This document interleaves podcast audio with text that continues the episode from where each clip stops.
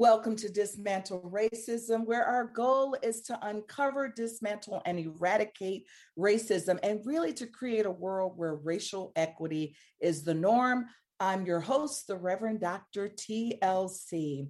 And today we are going to be taking a look at the role of clergy in this fight for social justice and racial equity. We know that the church is often where people go when they're confused and frustrated or in pain, in need of refuge. And so they turn to clergy, they turn to uh, worship, they turn to their faith community for just uh, spiritual uh, comfort. And so sometimes when they get to church, they don't want to really deal with the social ills of the world, but yet, Many of our faith practices and beliefs really tell us that we should be concerned about what is happening in the world. So, today we're going to be talking with uh, my guest about what is the role of clergy and what has been some of her experiences with wielding her power in the pulpit to discuss uh, racial and social justice. But as always, I want us to take a moment to center ourselves and to find our breath. By doing so, it connects us with life itself and with our higher level of consciousness.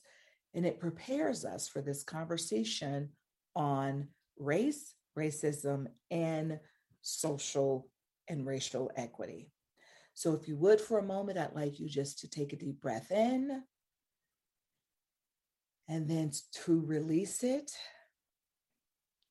And take another deep breath in and take a mental scan of where you are and feel the tension that might be in your body.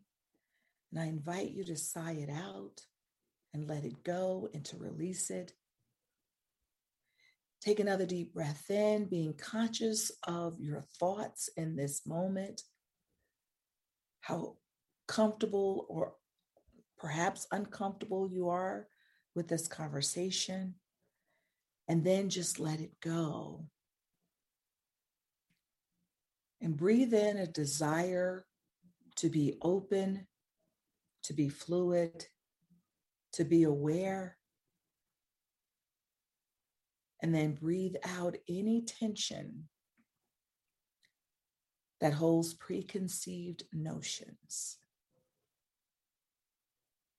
Breathe in peace and harmony. And then just sigh out anything that would block you from hearing something new in this conversation today. that feels good. Today, I am going to be talking with a friend and a fellow clergy, the Reverend Shannon White. And we are going to be discussing the pressures, the pressures of having a platform during a time of uncertainty and the challenges that are confronting us today. And so I'd like to welcome my guest today, Reverend Shannon White. Shannon, welcome to the show. I am delighted and honored to be here with you. Thank you. I'm so delighted to have you. I'm really excited. So, I want to tell people a little bit about you. Reverend Shannon is um, a Presbyterian minister, and she's been one for over 30 years, and she served in four congregations in New York and in Connecticut. She's also been a TV reporter for about nine years and uh, with several Emmy nominations and other awards. And she is the author of The Invisible Conversations with Your Aging Parents. And How Was School Today?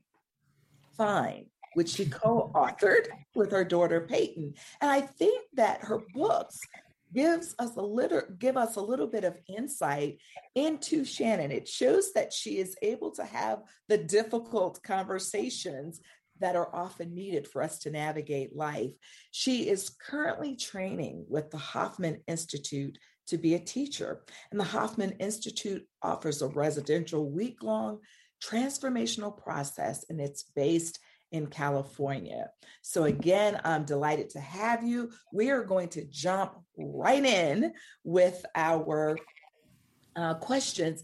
I always begin by asking my guests to really talk to us and, and to share with us how you ground yourself just for doing work on racial and social justice, but getting through life itself. Now, I will be the first to acknowledge that often as a clergy person, one who cares for the souls of others, it's often hard for us to carve out that time to mm-hmm. care for ourselves, but it is so critical that we do it. So, what's your practice? That's a great question and an important one to ask of clergy because I've read so many of so many who have burned out during this time of COVID. So I've been introduced to a practice through the Hoffman Institute, um, in which I'm training, that talks about ourselves as a quadrinity of emotional self, intellectual self, body, and spiritual self, meaning the spiritual self being the part of us that is most authentic and our true essence of inside ourselves. It's nothing outside of ourselves, it's who we are in our essence. So when you take time, when I take time in the morning to go through and check in with each of those pieces of myself, what are my emotions? What am I actually feeling? Not what am I thinking about, but what am I feeling right now? Where does that sit in my body? What am I thinking? And oftentimes there's a war between the emotional self and the intellectual self. And then what does my spiritual self have to say? When I give voice to each of those pieces, I feel grounded and ready, and there's nobody at war with inside. So mm. I can begin with that as well as prayer and meditation. Mm, I love that so, yeah. so much. And with the work that I do, I'm often talking about tapping into what I call our sacred intelligence, which is that spiritual piece that guides us along the way. Sounds like a fascinating program that you're involved in. And I know that um, I read in your bio, as I just read, that you're going to be doing some training in that area in those three practices. It sounds exciting. Indeed, and it's actually a two-year training process. And this this work, I went actually and participated in the process back in 2008. It changed my life because I had been stuck in certain ways of being ever since childhood, and could never, eat as much as I wanted to, and as much work as I had done, I never got to getting to new behavior. So that's what this does in a week long piece, and it's it's extraordinary. It's been going on for well over 40 years trains out of, um, or they offer programs out of California and Connecticut. Um, HoffmanInstitute.org uh, is where you'd go to look. Hmm. So I'm really um, curious when you talk about tapping into those three areas. If we talked about looking at conversations around racism, for instance, how might tapping into those three areas help us with the ease and the flow it's not that the conversation won't be uncomfortable and difficult, but how might it help us to even get through the conversations? Right. Really good question. So, for me, if I'm aware that I'm uncomfortable in a situation, if I can go in and tap into what am I feeling right now? What is my intellectual, what are my thoughts coming in about those feelings or about what, what judgments are coming in? That's what the intellectual self will talk about like uh, measuring up or measuring not measuring up to other people. And then where does it sit in my body? If i can get in touch with all of that and then connect with the spiritual self which is what i really want to be and what i truly am deep underneath all that too then there's a chance for me to be present in the conversation or in the situation and not be acting out of old patterns that I may have known of fear or anxiety, or I can just be present to what's there. So, how does a person get to that point? Because I can imagine a listeners listening and going, well, if I'm in the middle of a conversation, I'm not going to stop and do all of that. So, you know, how does one get to that point where they're able to do that, that quick check in? So, it, it it gives you a beat, right? So when you practice that, it gives you a beat to not be reactive. So you really have to just kind of practice it enough to where you can go in and go, oh, and and so many of us, including myself, didn't grow up with words of feeling words, right? So to feel ashamed or to feel afraid, um, that those are they're not accepted necessarily in adult life. So to be able to put words onto that and to say, "Oh wow, I'm feeling uncomfortable here," and to be curious about that, it gives kind of a step. If you're in the middle of a conversation or if you're in the middle of a situation that is causing you discomfort, and in this conversation around racism, that is true for a lot of white people, um, then to understand where that's coming from and that your the spiritual, your true essence really wants to connect with other people. But it's mm. those other pieces that may keep us from wanting to make the next step in conversation relationship. Mm, I love it. I love it because as I hear you talking about this, one of the things that I keep thinking about is the importance of us training to do this work. We don't wake up one morning and say, I'm going to check into all three of these areas every second I have.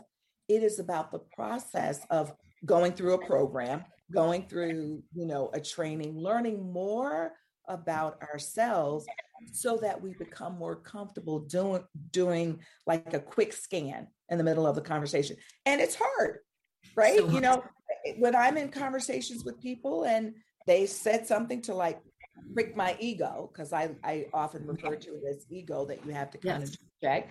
You know, even when we're saying, oh, that hurt my feelings, we're making it about something that's not, you know, I have to do a quick scan of myself. And it may not be the same three questions that you're asking, but it may be more of, okay, what's that about? Those feelings that are coming up for you right now.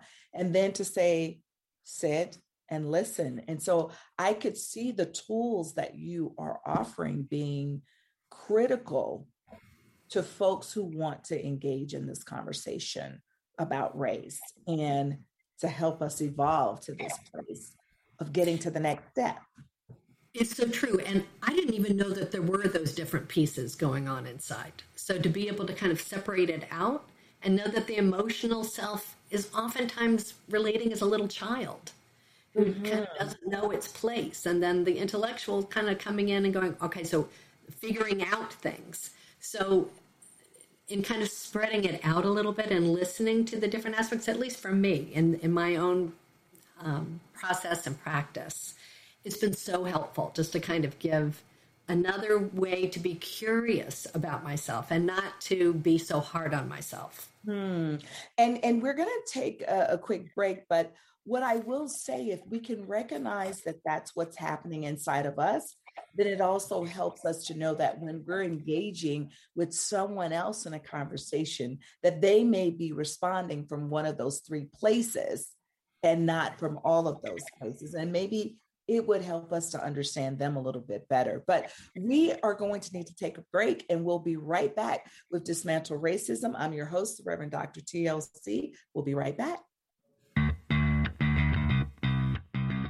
Are you a business owner? Do you want to be a business owner? Do you work with business owners? Hi, I'm Stephen Fry, your small and medium sized business or SMB guy, and I'm the host of the new show, Always Friday.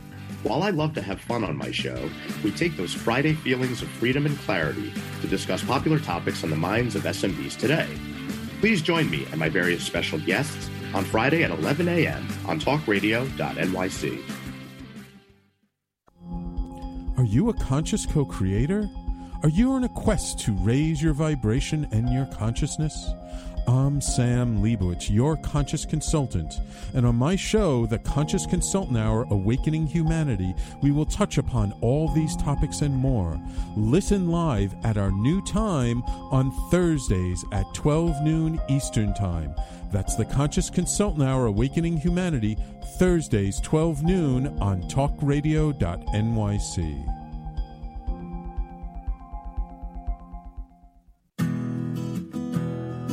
Are you interested in having a better relationship with yourself, others, and God? Greetings. I'm your host, Dr. George Andow, for the show A Journey Through into Awareness. On my show, we journey into the awareness that the mind of God is the true seat of our personal consciousness. We join together each Monday at 7 p.m., so tune in on Talk Radio NYC. You're listening to Talk Radio NYC. Uplift, educate, empower.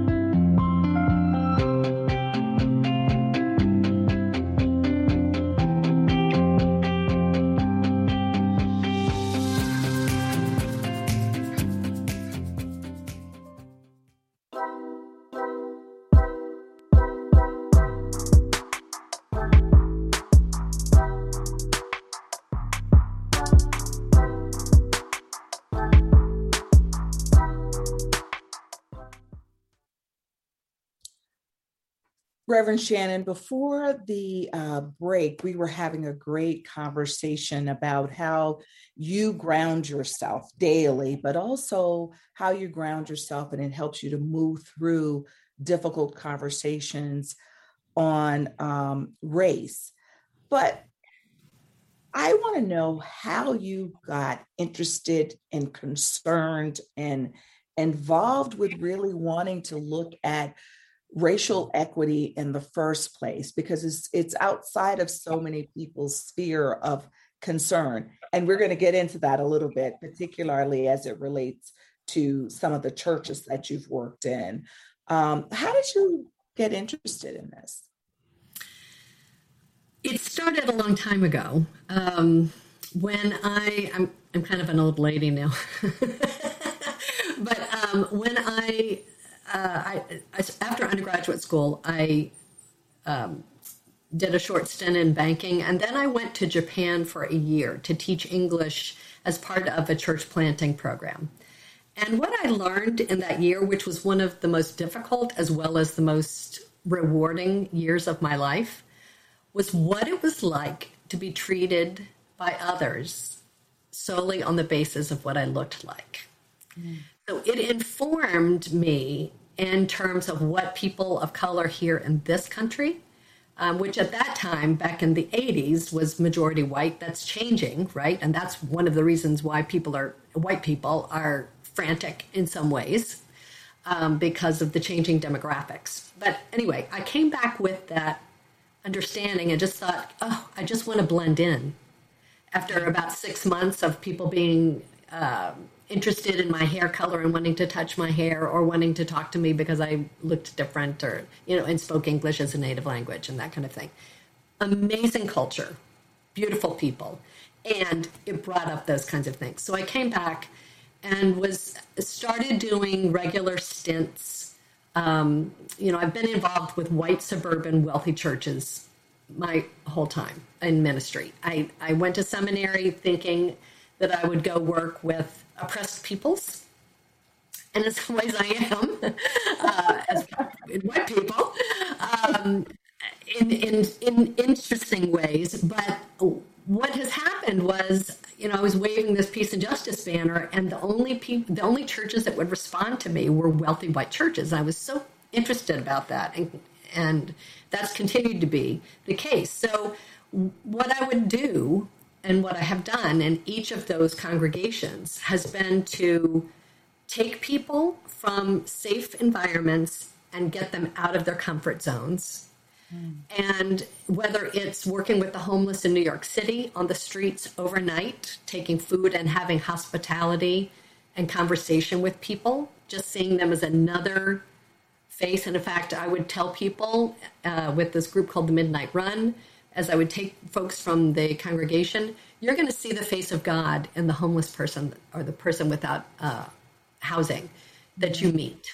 Mm-hmm. Um, I also regularly took people to places in rural Central America, in Nicaragua, and in Dominican Republic. I'd spent a summer in Brazil too during seminary to again get out of my comfort zone and to see how other people live Mm. And that has been so important in having compassion and knowing that the way that I live, which is of privilege, is not shared by everyone. And then being able to talk about that in the communities in which I've served. Mm. So, so I want to get into in just a little bit what has been some of the responses of the people that you serve. But before we do, there's another piece that you've told me in terms of you know looking at other groups of people and how you've actually had to to uh, minister to affluent people but then when you were a journalist reporting a different side of the fence. So tell our audience a little bit about that and then how you actually balance that when you got ready to proclaim, proclaim the gospel on sunday mornings so uh, yes, you and I talked about the fact that on sometimes uh, before a Sunday morning, I would do a news shift from two to 10, 2 p.m. to 10 p.m. on Saturday, and sometimes those would take me into very urban uh, rough settings with, again, I can remember one time that I went to a wake of a gang member and um, you know walking back with the photographer and him saying oh you're about to get airmail and i'm like what's that? And they're like somebody's going to throw something down on us from the window. And i was just you know kind of like let's go in and be friends with everybody and i learned very quickly you have to be very streetwise as well. And then only to go on sunday morning to show up in the pulpit in an area of greenwich connecticut with four acre zoning. So a very different demographic and still realizing that both of those realities are true for people. Mm-hmm. And then how do you bring those together? How do you help people understand one another and have compassion for one another when those two realities are so divergent? So, um, so we had to talk about it you know, and I would bring in on Sunday mornings stories that I had done. I went to Sing Sing prison and was with convicted murderers, and one of the most powerful stories with, of a man who ended up writing to the Innocence Project and ended up being exonerated, but he was in prison for 45 years. Mm. Um, and talking about that in a, a, situation, and you know, he was he was um, convicted for killing a white woman who was 96. He was African American, and and he ended up being innocent from DNA evidence so many years later. So talking about that and trying to get people to understand what what was going on for him during all of those years of being misunderstood. Mm. So those kinds of things. The, the other thing too that I'll share real quickly is that you know, I, um, in the last church that I served, we had a, a 15 year relationship that started before I got there with an African American Baptist church in the next town. And quickly I became friends with the pastor. He was very generous in spirit with me, and he ended up doing my wedding two years ago. But um, at one point, he it was probably like six or seven years ago. He um, let me know about a vigil that was being that was taking place around uh, um, anti-racism, and there was uh, something had happened. I forgot what that particular news cycle was, but um, it was going to be over in Bridgeport, which is a very different demographic from where I lived, and so he said it was going to be at one of his colleagues' churches. I went. I took my high school age daughter with me. We were the only white people there, and I was honored to have been invited up into the, and then you know about how that is yes. in the Black church, to have been honored to have been invited to speak with all of these male African American pastors.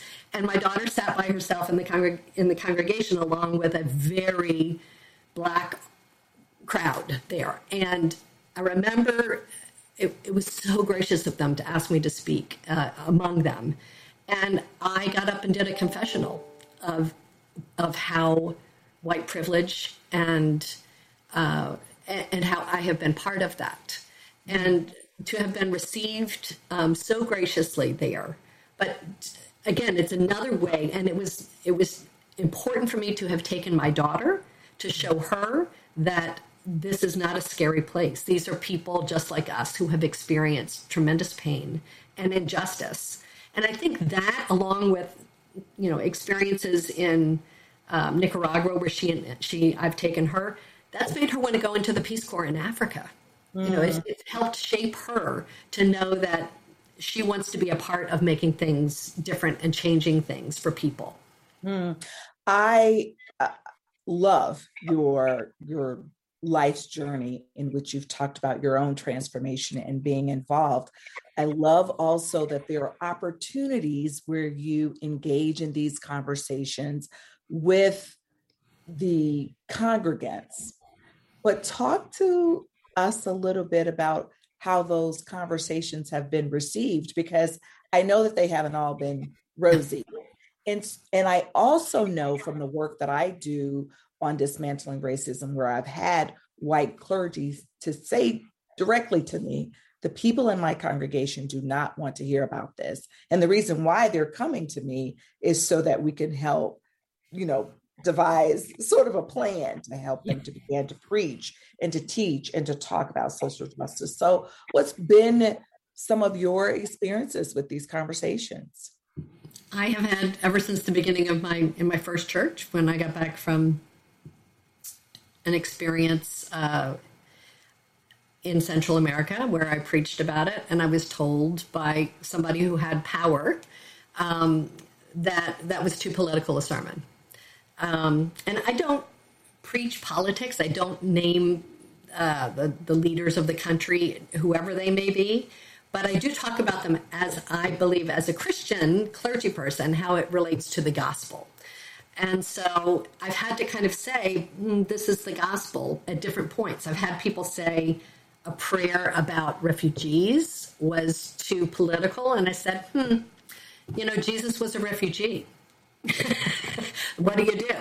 Um, I've, you know, so I've, again, it's doing that centering practice, right? Of looking at not reacting, but just kind of being curious about what's going on for them. Mm. And I haven't been good at it all the time. Absolutely not. I've had people tell me, uh, definitely during the Black Lives Matter stuff, they didn't like my sermon. Uh, they didn't want me to talk about that. There was, you know, there have been reasons why the communities I've served have stayed mostly white um, because it works for them, right? And so coming in and bringing in some something to challenge um, our attitudes and the things that have been that have made the church, the white church, so consistent for decades and decades. Um, to challenge that is um, uh, can cause mutiny. well, and, and, and, I want I want to hear a little bit more about um, that mutiny when we return from our break, and to also hear a little bit more just from your perspective about the times where you've chosen not to preach about it for the sake of your own sanity and for other reasons that we can go into after the break how you resolve that within yourself because we are called to be uh, prophetic and to proclaim, because we are in our faith uh, Christian, to proclaim the gospel. And I think for all of us who consider ourselves spiritual leaders, we are called to talk about what's going on in the times. And we can't talk about everything, but we do have to be able to talk about the issue. So when we come back, I'd like to hear a little bit more about that that mutiny and how you reconcile within yourself um, what you will proclaim from the pulpit. This is Dismantle Racism. I'm your host, the Reverend Dr. TLC, with my guest, the Reverend uh, Shannon White, and we'll be right back. Howdy, I am Joseph Franklin McElroy, host of the new podcast, Gateway to the Smokies. It airs on talkradio.nyc every Tuesday night from 6 p.m. to 7. Every episode is dedicated to memorable experiences in the Great Smoky Mountains National Park and surrounding areas. This show features experts and locals who will expound upon the richness of culture, history, and adventure that awaits you in the Smokies. Tune in every Tuesday from 6 p.m. to 7 on talkradio.nyc. Are you a cannabis enthusiast, a cannabis professional, or interested in entering the cannabis space? I'm Johnny Tsunami, and this is Planet Pakalolo, a less taboo view. On our show, we will discuss the cannabis world through the perspective of various cannabis professionals. Tune in every Thursday evening, Eastern Standard Time, 6 p.m., Talk Radio NYC, Planet Pakalolo, a less taboo view. Are you passionate about the conversation around racism? Hi, I'm Reverend Dr. TLC, host of the Dismantle Racism Show, which airs every Thursday at 11 a.m. Eastern on talkradio.nyc. Join me and my amazing guests as we discuss ways to uncover, dismantle, and eradicate racism. That's Thursdays at 11 o'clock a.m. on talkradio.nyc. Are you a small business trying to navigate the COVID 19 related employment laws? Hello, I'm Eric Sauver, employment law business law attorney and host of the new radio show Employment Law Today. On my show, we'll have guests to discuss the common employment law challenges business owners are facing during these trying times. Tune in on Tuesday evenings from 5 p.m. to 6 p.m. Eastern Time on talkradio.nyc. You're listening to Talk Radio NYC at www.talkradio.nyc. Now broadcasting 24 hours a day.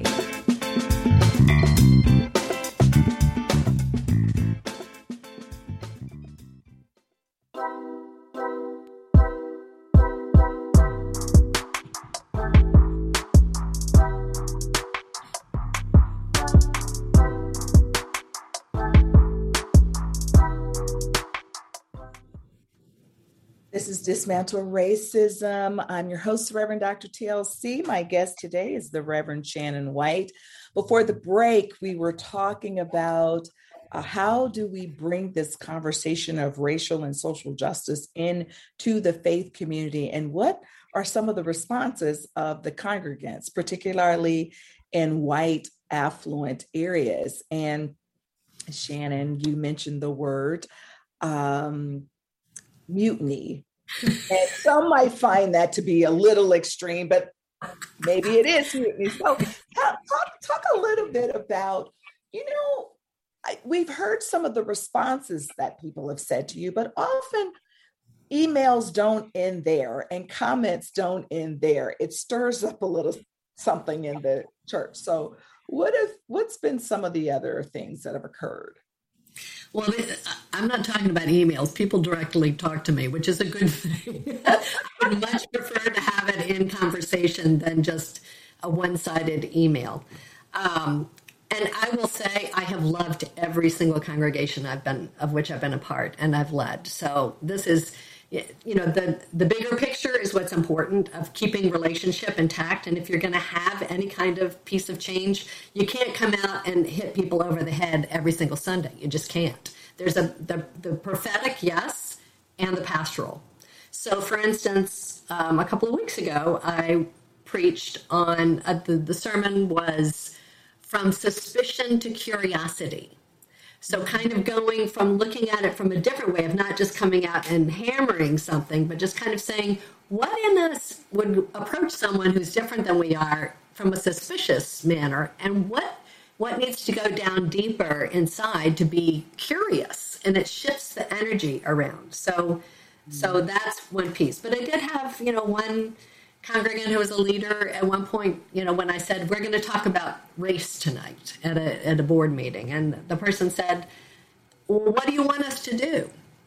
And, you know, do you want us to go take food over there? To, and I, I said, no, it's not about me telling you what to do. What do you want to do? What's coming up in you that wants and needs to connect? And it really is about having relationship, right? It's not just a, because otherwise it gets to be the haves and the have nots. If I'm going to go and serve a community that's struggling a little bit more and I don't have a relationship with them, it's me giving something to them. And that does not create a give and take that's, uh, that's optimal, right? And particularly in this work where there needs to be conversation around the impact of racism in communities. Mm-hmm. So it's keeping that on. So you know, but there there have been, you know, it's, it's more painful to think about than not. I mean, those things. I mean, you know, as a pastor, it matters to you what what takes place. And so, you know, there were there were some times, like last Sunday, I preached on um, Psalm 23 because I felt like people needed to be refreshed and renewed and rebuilt mm. at a time when uh, when COVID is here. I mean, you know, so you've had all of those situations with the, the death of George Floyd that brought forth on a whole different level the killings of innocent black mm-hmm. men, mm-hmm. uh, unarmed black men in a lot of cases, um, where that, along with COVID, then has caused communities of which I've been a part who are used to being in power and control out of power and control. So you've got all those kinds of feelings too. So to address those things as a pastoral leader, as well as to talk about the important things about what's going on racially in our country, um, it has to be balanced. Well, it has to be balanced. But what I find from listening to uh, white clergy and from even my own experience in a white congregation that you know, again, when people come to church and they've dealt with whatever they've had to deal with out in the world during the week, they're coming to church to find some sort of solace.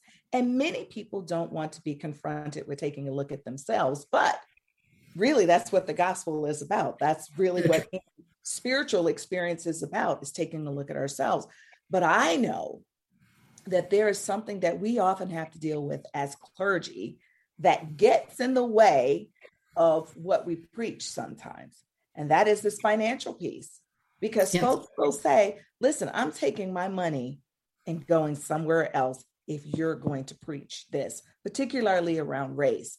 And so um, I, I don't know.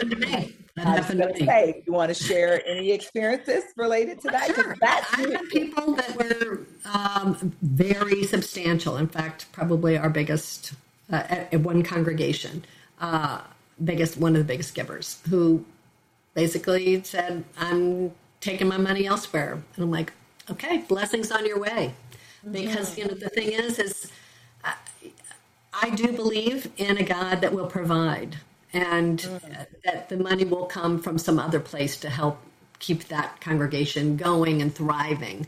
So it's um, that I've seen too, way too many times God show up in my life to provide that I can be that voice of faith and help guide a congregation through those kinds of things. Um, so I, I want to, if I could just pause just for a second, because I think the particularly folks who are clergy and folks who are in a faith community need to hear what you just said is having the faith that God, spirit, source, whatever it is that people call their higher level of consciousness, will provide. Because what happens is when big donors say that I'm leaving the church, the church goes in a panic. Right. And what you said is what I heard you say, and you can add more to this, is that your groundedness in your faith helps you lead a congregation through those difficult times. And I feel like it's important for clergy who struggle with how much do I push? How much do I proclaim the prophetic word? And they worry about the finances. What you said is powerful.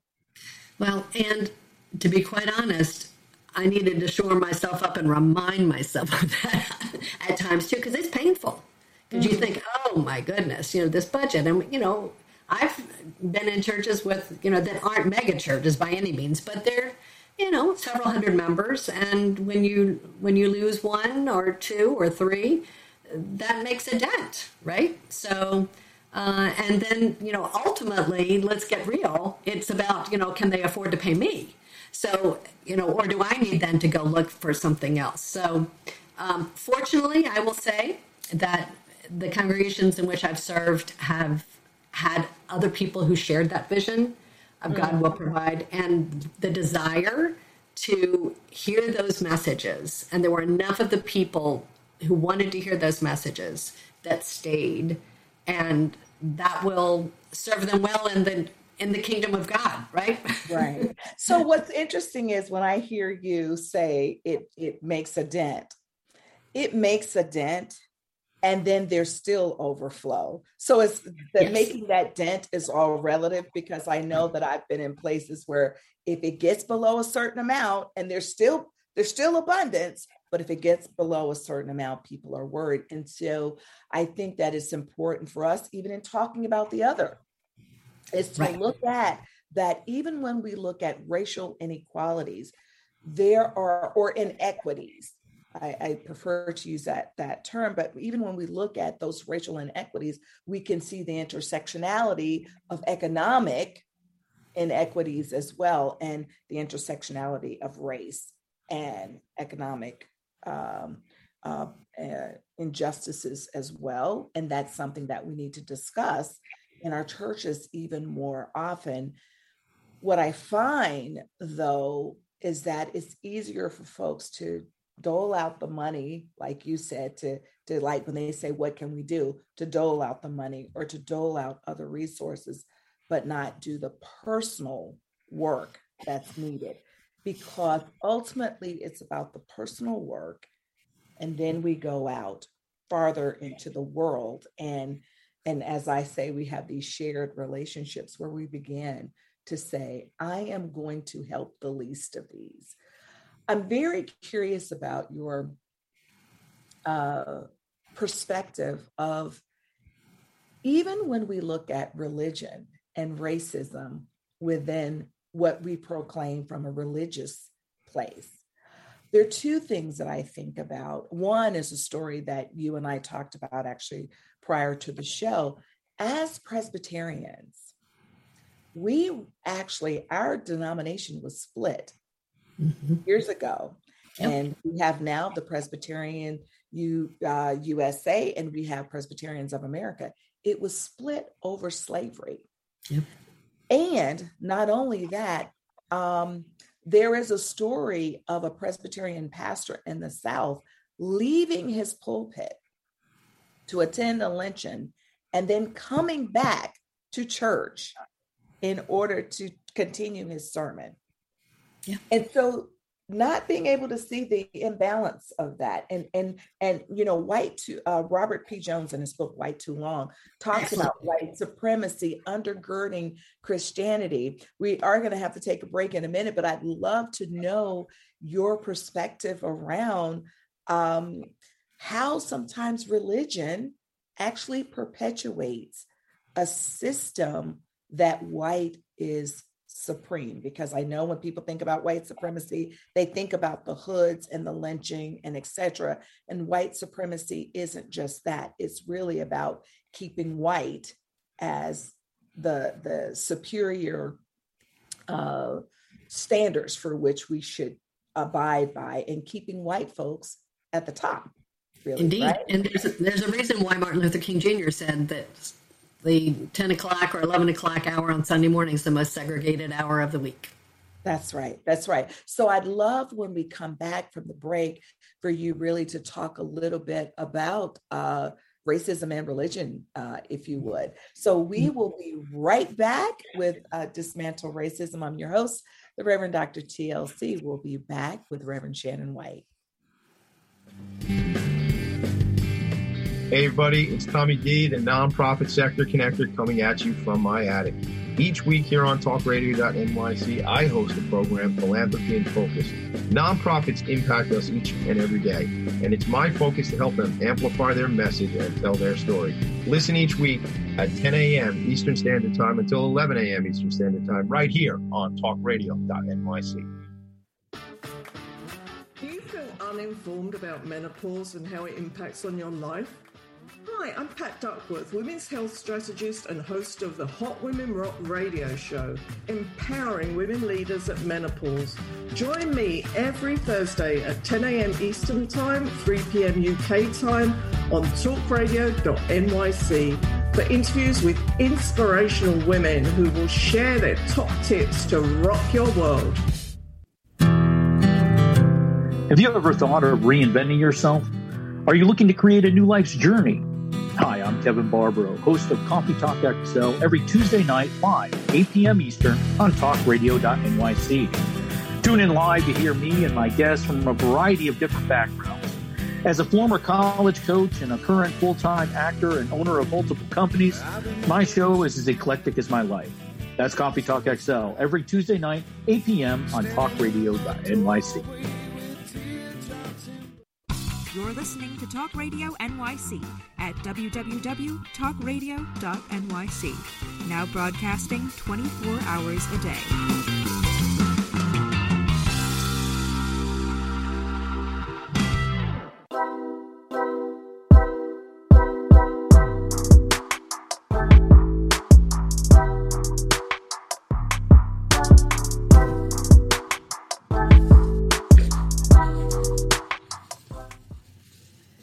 We are back with Dismantle Racism. My guest today is the Reverend Shannon White. And before the break, we were talking about uh, religion and racism and in the ways in which Christianity, in particular, um, mm-hmm. has really been used in a way to perpetuate racism. So I'd love to hear your thoughts about that, Reverend Shannon. So I've read also "White Too Long" uh, from by Robert P. Jones, and it it is such a helpful uh, account of the history of just even in the last 40, 50 years, um, 60 years of the movement and how how the church and I'm talking about all denominations because the author also said that you know that Christianity we think that you know of progressives or people on the religious left are, are somehow better or people up in the north and the Northeast are, are beyond this, but that's not true. He said that, that white supremacy is kept in place by Christian culture.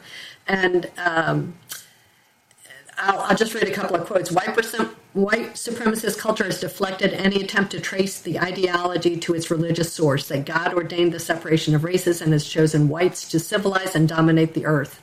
Biblical inerrantists, descendants of Cain in the Old Testament, are punished by God.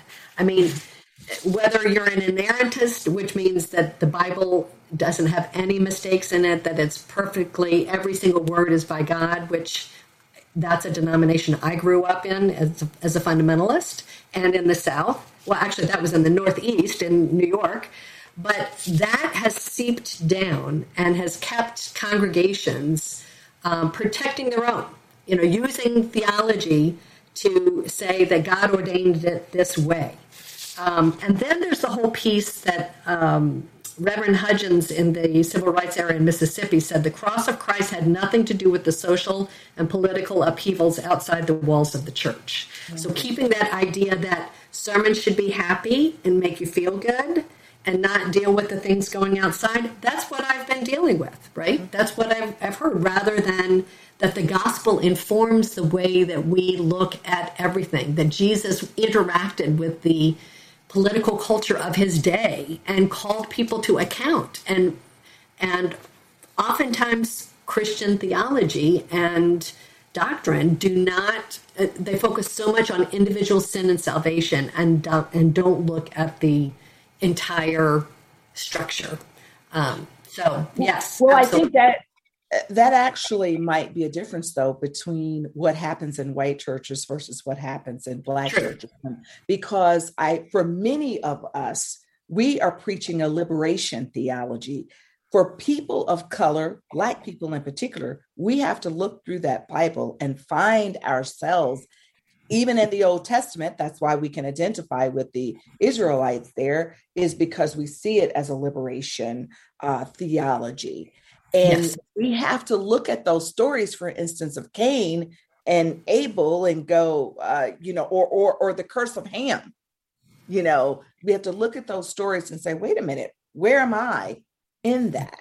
And that doesn't often happen in when I have been a pastor of a white church or if I'm sitting in a white church.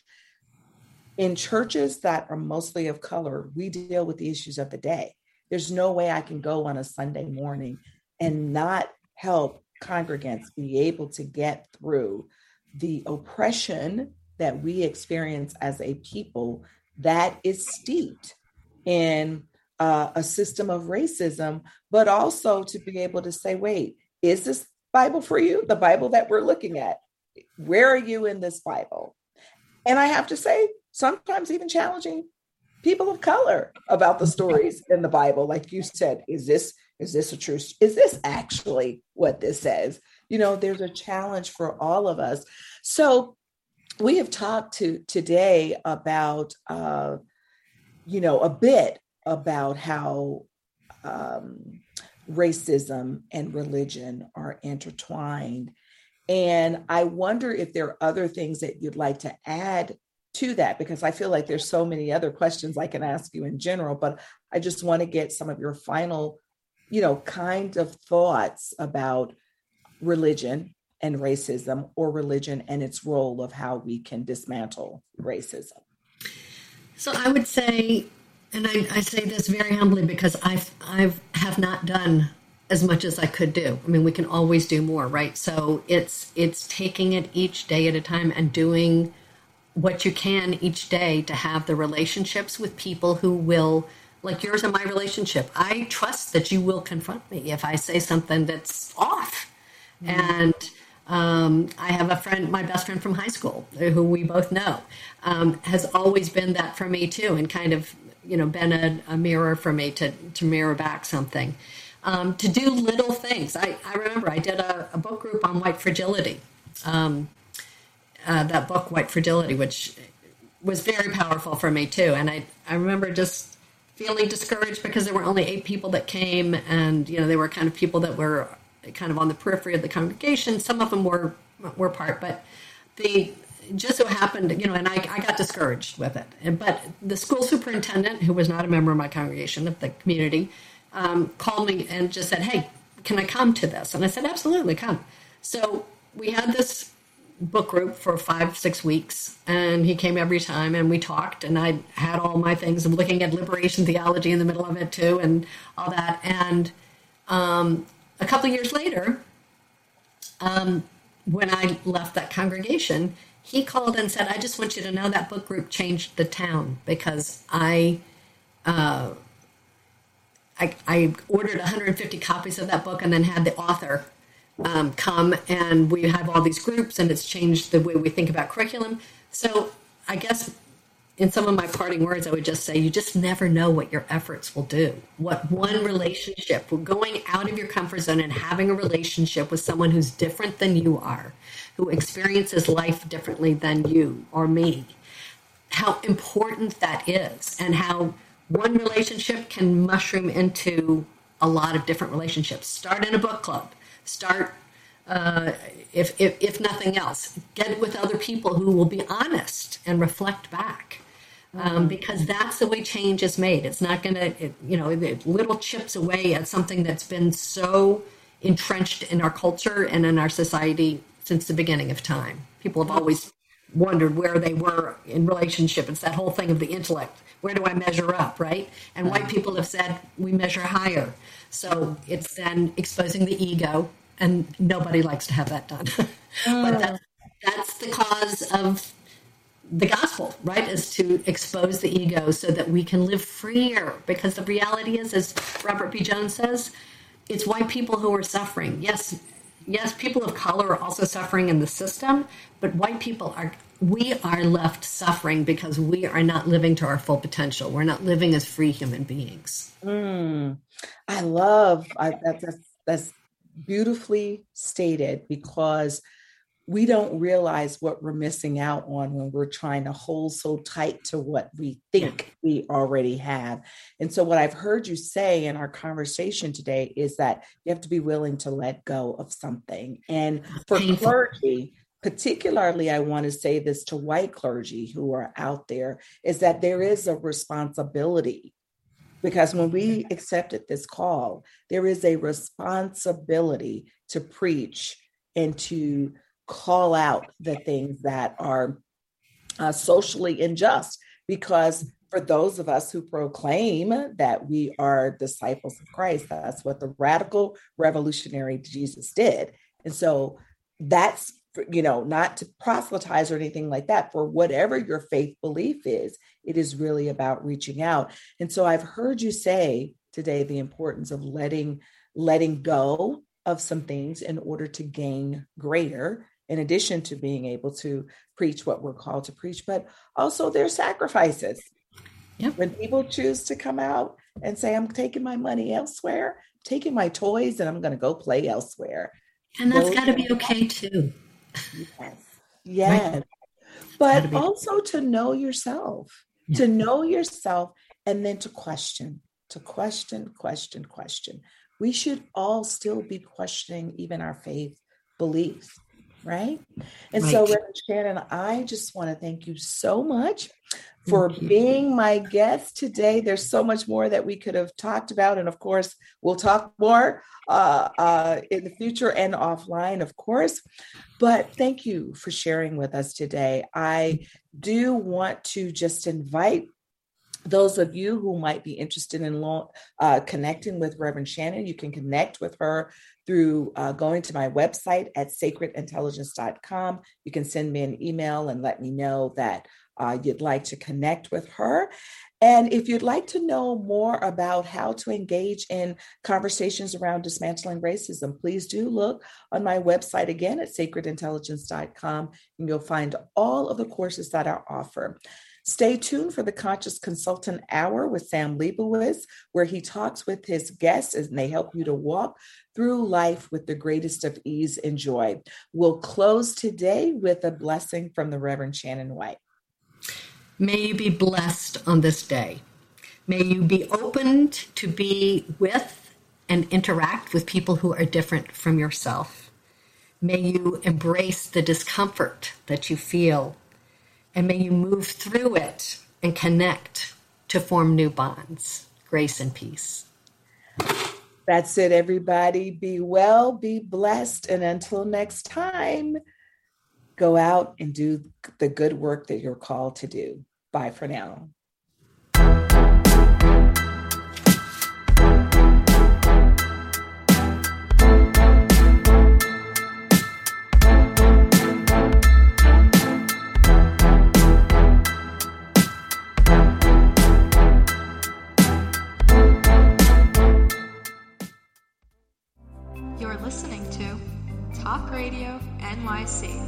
Uplift, educate, empower.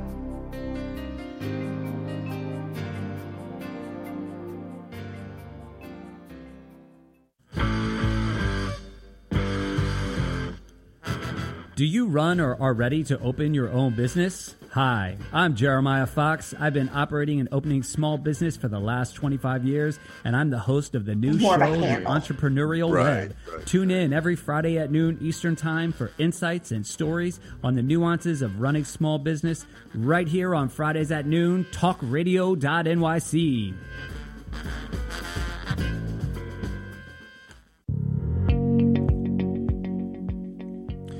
Do you love or are you intrigued about New York City and its neighborhoods? I'm Jeff Goodman, host of Rediscovering New York, a weekly show that showcases New York's history and its extraordinary neighborhoods. Every Tuesday live at 7 p.m., we focus on a particular neighborhood and explore its history, its vibe, its feel, and its energy. Tune in live every Tuesday at 7 p.m. on talkradio.nyc. Did you know that nearly one in five adults in the U.S. battles mental illness? Hi, my name is Albert Daba. I'm the host of the show Extra Innings. Extra Innings, I discuss the topics of wellness, mental health, and the experience of surviving multiple suicides within my family. Listen live every Monday at 6 p.m. Eastern to Extra Innings for discussions with sports figures, artists, mental health professionals, and many others. That's Monday at 6 p.m. Eastern on talkradio.nyc. Post COVID world, you may have many unanswered questions regarding your health. Are you looking to live a healthier lifestyle? Do you have a desire to learn more about mental health and enhance your quality of life? Or do you just want to participate in self understanding and awareness?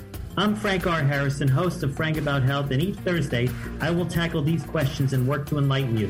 Tune in every Thursday at 5 p.m. on talkradio.nyc, and I will be frank about health to advocate for all of us.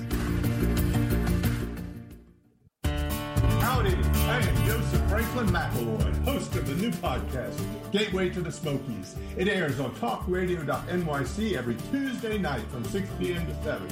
Every episode is dedicated to memorable experiences in the Great Smoky Mountains National Park and surrounding areas.